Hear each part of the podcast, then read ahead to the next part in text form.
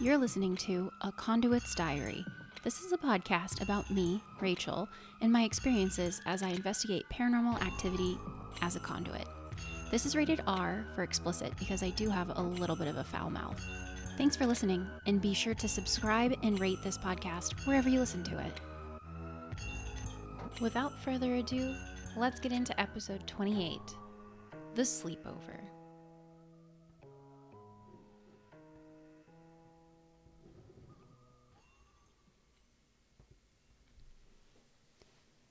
After two years of avoiding COVID, I was finally got. Last week, there was a sniffle going around the rescue. A sniffle isn't unusual. We work together in close proximity. It's very much a if I have a bug, you have a bug environment. There's no social distancing when it takes two people to draw blood, restrain, safely admit animals. You're just elbow to elbow all the damn time.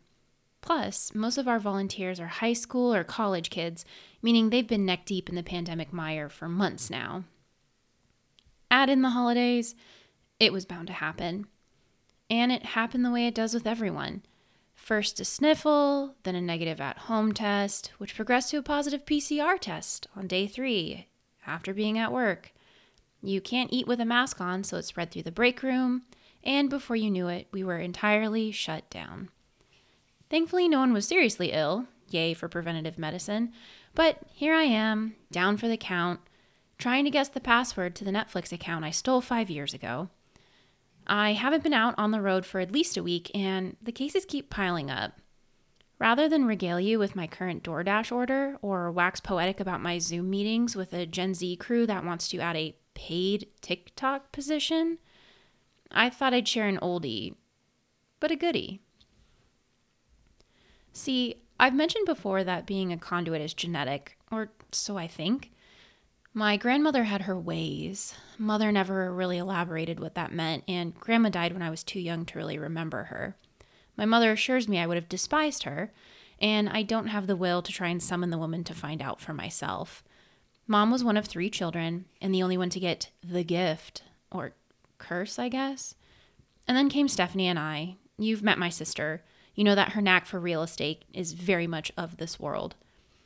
I have a Bachelor of Arts in Psychology from almost a decade ago. I couldn't tell you a thing about a Punnett Square. I can tell you that it seems a little strange the way that the traits kind of pass on.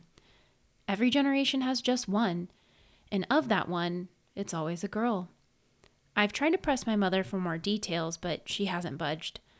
I don't think she knows the truth behind it either. It was obvious that I would be the one to break with the gift of the sight. My mother claimed she knew right away that it wouldn't be Stephanie. She said I was an uncanny child. But there was always the possibility that not a single of her daughters would be born with it. It was a sleepover when I was in first grade that marked me as the front runner. Like most awful 90s birthday parties, this one started at Chuck E. Cheese. Arizona isn't really the epicenter of activity. We don't have Six Flags, SeaWorld, Disney, or any other major adventure park for kids to enjoy their free time. I suspect it's because we spend four months of the year with the same temperature as the surface of the sun. There's one roller coaster park in northern Phoenix, Castles and Coasters, which really only has one roller coaster and some putt putt. Arizona is more about water parks than anything else, but this birthday took place just before they opened for the season, so we were stuck with Charles Entertainment Cheese. We spent the chaperoned afternoon with pinball and greasy pizza, my father looking displaced and uncomfortable amongst parents whose name he didn't know. I didn't care. I was winding up to get enough tickets to score the bear in the big blue house stuffed animal, and I was on a roll. After the party was a sleepover just for the closest friends of the party girl. Somehow I fell into that grow, though to this day I don't really recall the name of the girl. I couldn't tell you how she looked, just that she had this queen bee air about her that drew in all sorts of little girls like myself. She was well dressed and rich, and her parents let us drink soda after 6 p.m.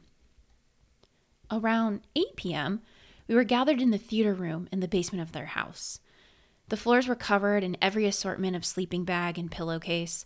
I stole a spot on the corner in my bright blue Aladdin sleeping bag, clutching my one stuffed animal that smelled like plastic and cheese. We were finishing up the latest Mary Kate and Ashley Olsen detective movie when the Queen Bee proposed story time. Do you know any scary stories? she asked us with a wicked grin. So started the usual jumble of first grade tales disjointed recountings of haunted houses, shaking window frames, ghosts that grab you. Our hostess watched on with the patience of a saint, all the while a dangerous smile playing at her lips. At last, it was her turn, and she was ready to absolutely terrify some kids. This house, she started, then paused for dramatic effect, is haunted. Next to me, a girl inhaled a sharp gasp. Others shifted uncomfortably. I was unfazed. Creepy shit was my life. My mother had a shrine of weird things, haunted heirlooms. I knew about the family propensity for the weird, and that I was more or less a magnet for it.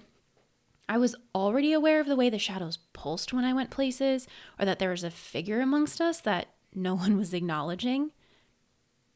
Yes, you heard me, she continued, her eyes narrowing on those who squirm the most.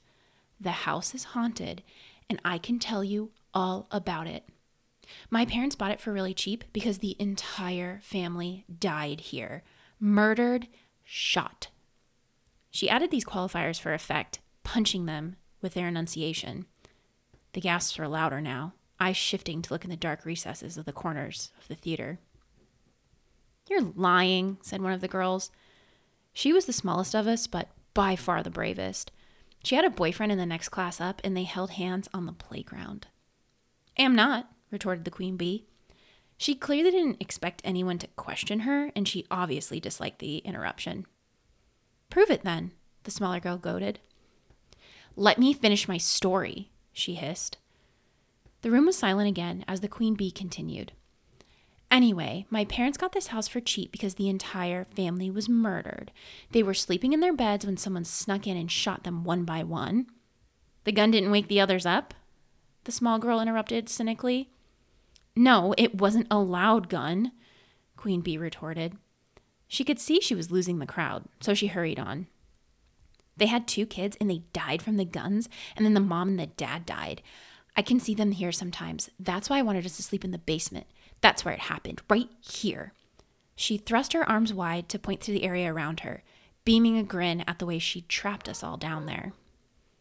At first, no one moved. Then it was a sea of spindly limbs trying to climb over each other to get out of the basement. Queen Bee watched in delight as the group dispersed, except for the smaller girl and myself. I was frowning because, well, it just didn't seem likely.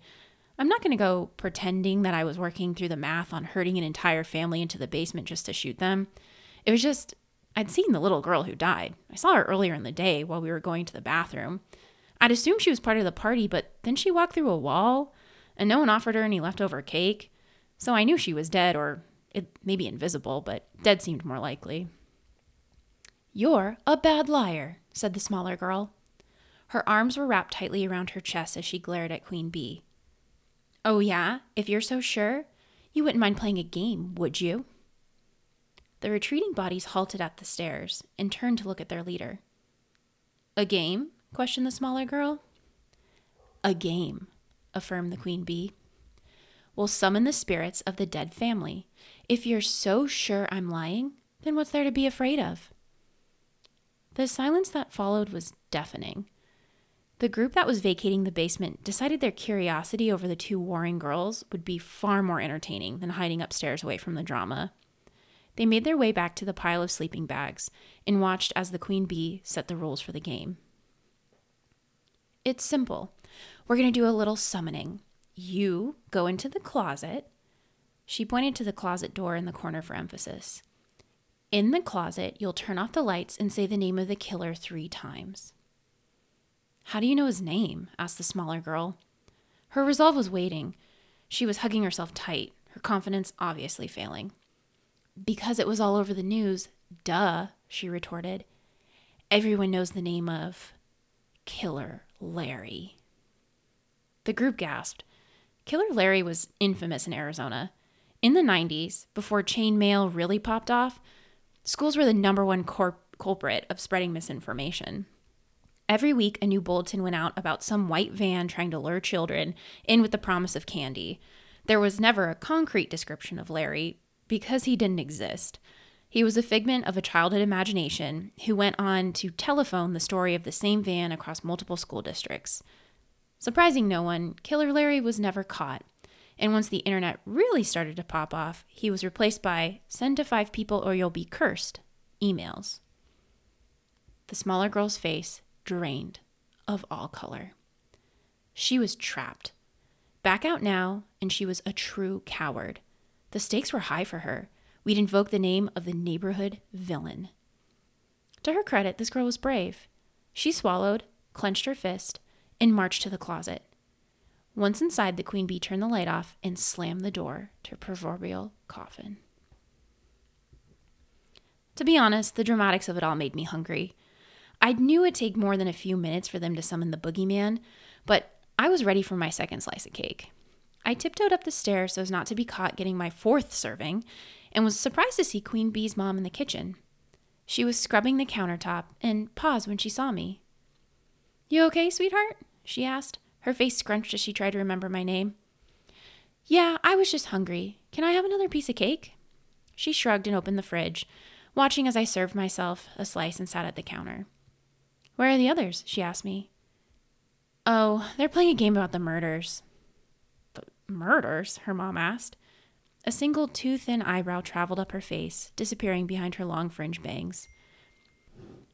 You know, the family that lived here that was murdered, I said as I dug into the cake. Her mom sighed. You know that's not, she started. Oh, I know. The whole family wasn't murdered. Just the girl, I said with a shake of my head. The mom paused, blinking. What did you say? she asked slowly. I swallowed the next piece of the sickly sweet cake and nodded. Yeah, the little girl, uh, Amanda? It was just her, and she wasn't really murdered. She died because she was very sick. Cancer, I added sagely. Who told you that? breathed a Mom. I finished the last few bites of cake and brought the empty plate to the sink to wash. Amanda did, I said. You shouldn't joke about that, sweetie, the mom said. I'm not, I replied, blinking at her. She had cancer, and they had her in the basement because it was big and warm in the winter and cool in the summer. She died, and they moved, and you bought the house because it was perfect for Gammy. The mom dropped her rag and took a step back. I finished rinsing the plate and put it in the dishwasher. Did Queen Bee tell you that? Tell you about Gammy? breathed the mom. I shook my head. No, I don't think Queen Bee remembers Gammy. She thinks the scariest part of the basement is because of the family that was murdered, but I think it's actually the machines that scared her when she was little. They're really loud, weren't they? The mom sat down then, her hand going to her chest, her jaw slack. I paused before leaving the kitchen. Gammy says she loves the dragonfly light you gave her in the garden. She looks at it all the time. Then, satisfied that I was no longer hungry for more cake, I descended the stairs to the basement. To my horror, I'd missed the crux of the fun. The small girl had broken free of the closet and was standing, triumphant, in the middle of the sea of sleeping bags. She was pumping her fist in victory, sticking her tongue out at Queen Bee for having vanquished Killer Larry. I joined in the fun, wired on my endless supply of sugar, and collapsed in a heap with the others sometime around 2 a.m. I didn't realize the drama I caused until the next morning at breakfast. Queen Bee's mother refused to look at me. And when my mother came to pick me up, she nearly broke her arm dragging her to the side. I heard her yell and barely contain rage at my mother, telling her to keep her big mouth shut about their family and the now dead Gammy. My mother was taken aback at first. Then she looked over the mother's shoulder and met my eyes with a slow smile. It was then she knew I'd be the one to carry on the family legacy. Maureen, she said by way of placating the woman, putting her hands on her shoulders. My family comes from a long line of conduits, women who can see things. We know things. Rachel is one of them. Your mother chose to speak and visit to her, and she passed it along to you. What a blessing. She patted the woman's shoulder and turned to gather me into her arms. On the way home, my mother stopped and got us pancakes from Perkins, extra whipped cream for her little conduit. A Conduit's Diary is created by me, written and produced by me, mixed horribly and edited by me. Cover art created by BMC Design on Fiverr. Music, intro, and outro created by Chris Hornberger.